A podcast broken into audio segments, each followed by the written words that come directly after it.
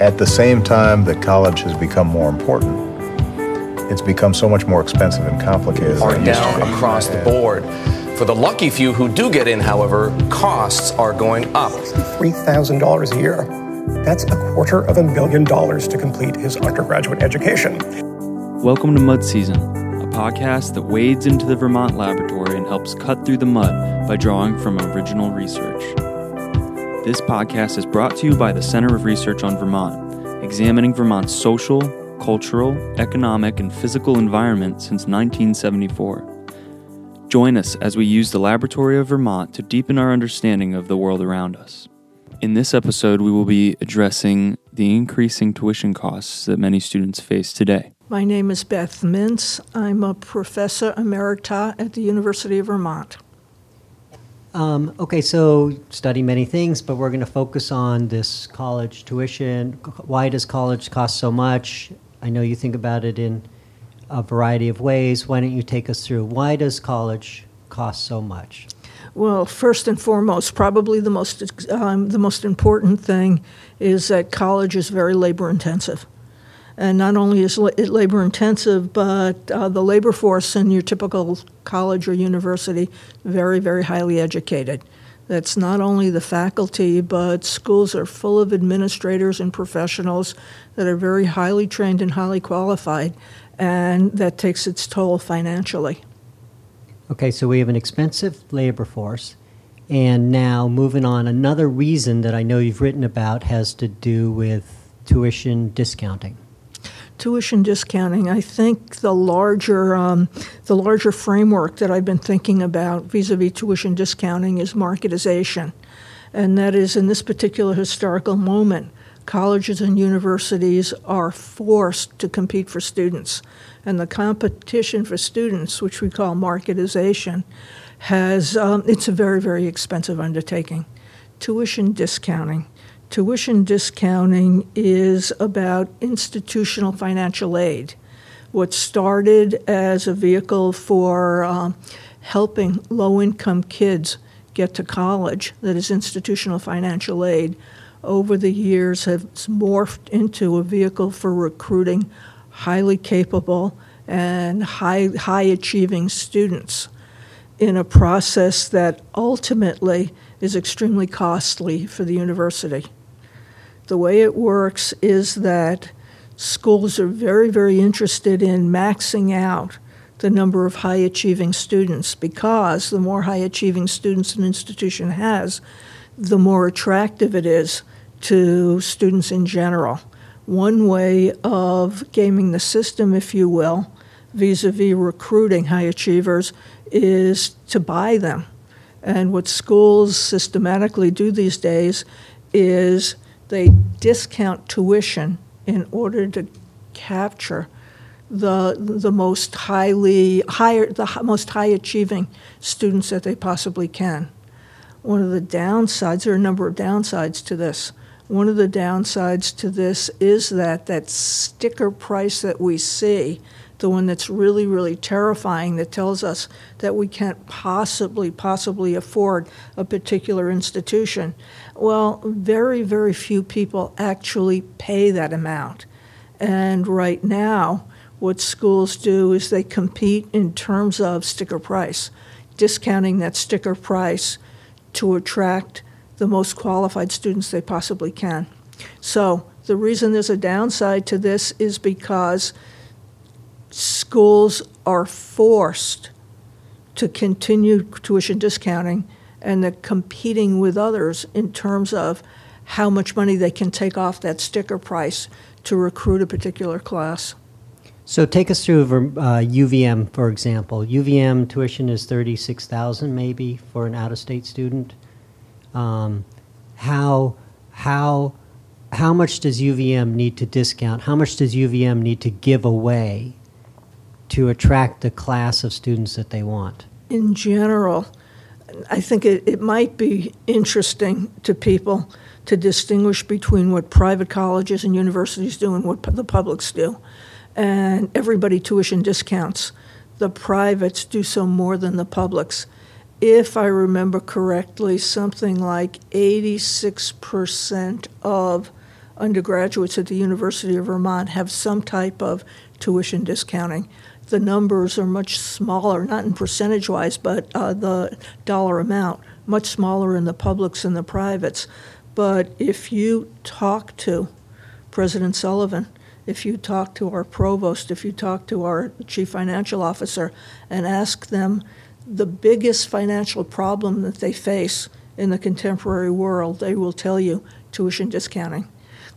According to the U.S. News and World Report, the average cost of tuition and fees for the 2017 2018 school year was $34,699 at private colleges, $9,528 for state students at public colleges, and $21,632 for out of state students at state schools.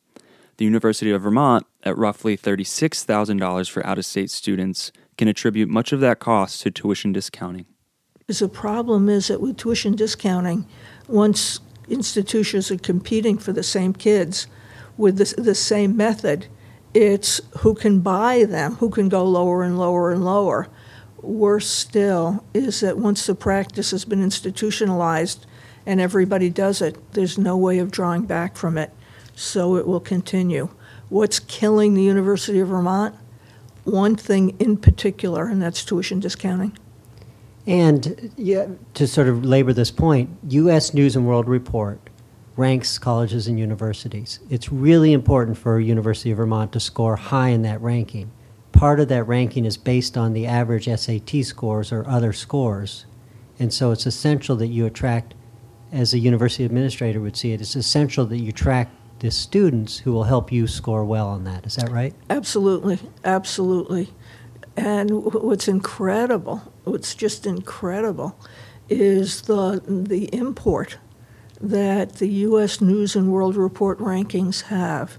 That some institutions game the system that is work specifically to maximize their rankings on U.S. News and World Report listings. They maximize it in any way they can. Indeed, SAT scores very, very important, crucially important, and what's behind tuition discounting these days is a me- mechanism for recruiting the highest achieving students possible as a component of increasing scores on the U.S. News and World Report listings. And one unintended side effect of this that's quite negative, really, is that money that used to be put aside by a university for the students from lower income lower socioeconomic is now being more tied up with money that's now being spent on the higher achieving f- students who sometimes you can explain this better who but who tend to come from households that can actually afford can you take me through that Sure, explain that Sure, Yeah. absolutely. Um, SAT scores. SAT scores. uh, Let me back up a minute. Although some institutions, very very few, but some ins- some institutions are moving away from SAT scores as a major component in recruitment. Over the years, SAT scores have become more and more important rather than less important, particularly for highly selective institutions.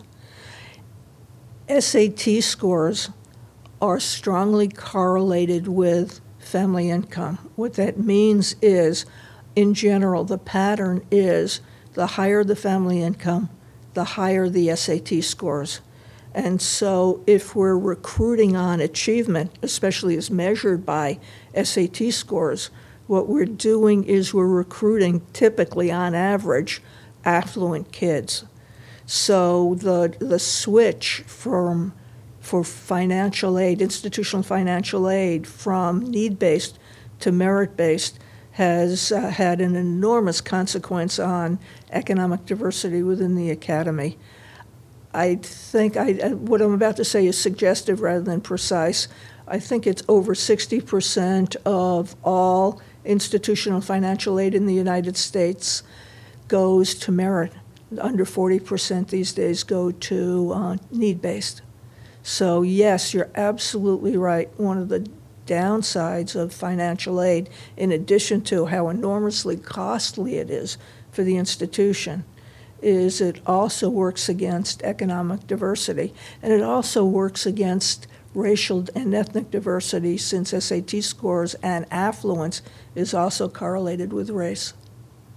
Let's turn to another one that you've documented, and that has to do with the growth of amenities at colleges and universities. Can you talk about that for a minute? Yeah, amenities and the building spree. I just walked across campus and I couldn't find a place that wasn't fenced off and under construction. What's happened over the years is that amenities ranging from the uh, from really really cool cool and beautiful dormitories to gorgeous dining halls and what's uh, iconic now although very inexpensive is a climbing wall. Every university needs a climbing wall. Well we could well, well very well afford climbing walls but these new very very comfortable very very attractive dormitories are quite expensive. These days in addition to those types of amenities there's an enormous building boom on campus for uh, academic units, especially STEM complexes. So um, many, many, many schools are building very, very expensive and very, very well fitted STEM complexes like the University of Vermont. And this is part of a larger building undertaking, construction undertaking, i.e., construction boom, that's designed to recruit students. Now, one of the interesting things about the dormitory as, a, as the example, um, there's um, a, a, couple of economists from William and Mary who have written extensively on, on higher ed and why higher ed is most expensive. Their names are Archibald and Feldman. And what they write vis a vis dining experiences and dorms in particular is that, well, this generation is used to much more affluent living than previous generations. What's so really interesting about that is this generation may be used to it, but not all of the generation. Perhaps the more affluent segment of that generation, that same segment that's being recruited by tuition discounting and the like, may fit for that, but step back and we have to ask the question well, if we're used to gracious living, to whom are we targeting, number one, and how much are students paying for that graciousness? Another thing you've written about is the decline of public investment in education. So, this commitment on the part of society to education. Can you talk about that a little bit? Oh, yeah, certainly, certainly. So, um, this idea of well, let, let, me let me start again. So, for a, for many, many, many decades, there's been a, tension, an important tension, between education viewed as a public good and education viewed as a private good. Education is a public good. The higher educated a population, the more productive that population will be. That a highly educated population will raise all ships. Everybody will do better.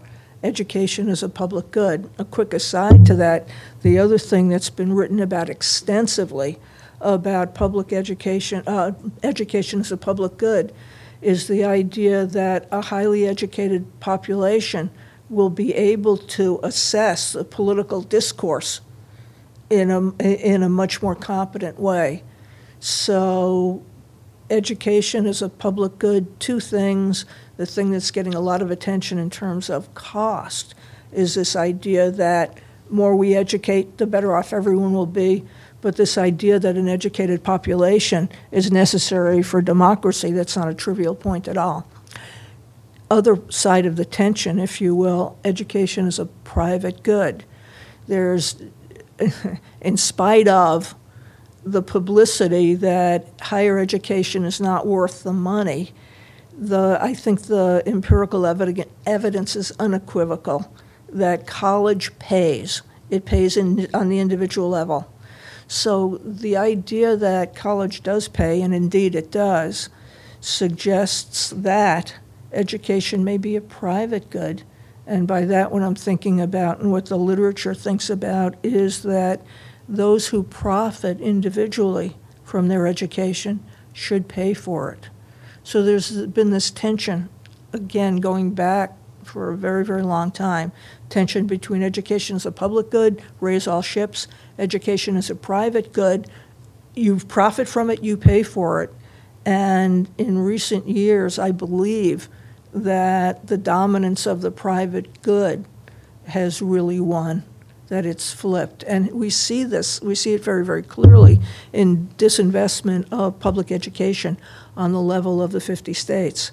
And Vermont has always been at the very, very bottom of, um, of the list in terms of public financing of higher education. But other states are at risk of catching up with our underinvestment. And so, this idea of education as a private good is an ideological uh, foundation and reason for states to disinvest in their higher educational facilities. One solution you've talked about is the free education that what Bernie Sanders has proposed. Why is that a solution? Oh, free education. Free education. It would um, it would return financing of higher education to the community rather than the individual. It would be a shared cost, like K through 12, and and that way anybody who is qualified to attend, which is itself a tricky question to be addressed as um, as this debate unfolds.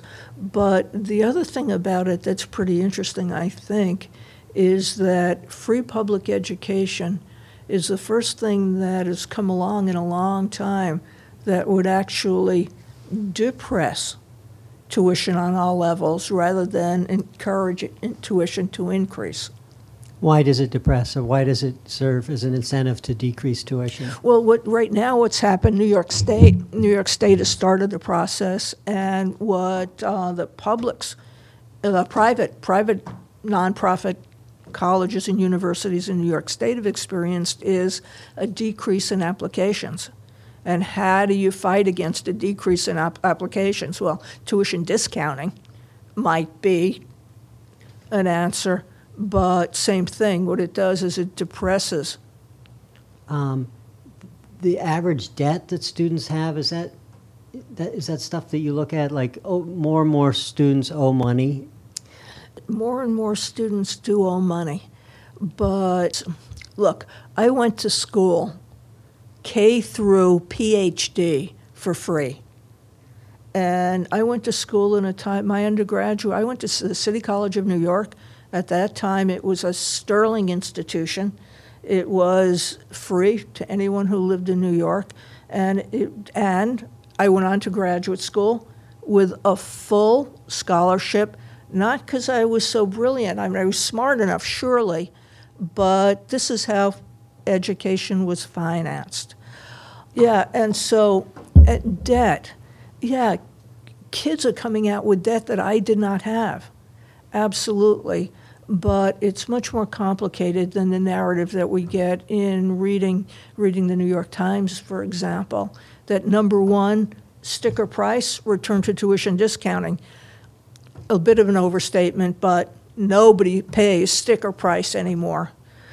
But when we look at debt more generally, for profit colleges and universities, their practices alone explain a very, very large part of the enormous, the enormous amount of money that undergraduates own. Somebody in this room is talking about $10,000 I mean, $10,000 in student debt, I didn't have to pay that.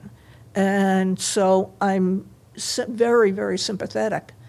But if you go back to the argument that those who profit from should pay, then $10,000 in terms of what you get, even if you're a liberal arts major, $10,000 in terms of what you'll get in terms of potential earnings it's it's not a lot of money. I'm sorry that you have debt. It's not an argument for debt, but when we uh, take apart the narrative, I think that the debt problem will be much is much much smaller. And I have to repeat this: for-profit institutions, that's where the debt is just horrible, especially for the majority of folks who borrow money and never end up with a degree. So debt, it's not a good thing, but it's not this enormous, enormous thing that um, that we might think.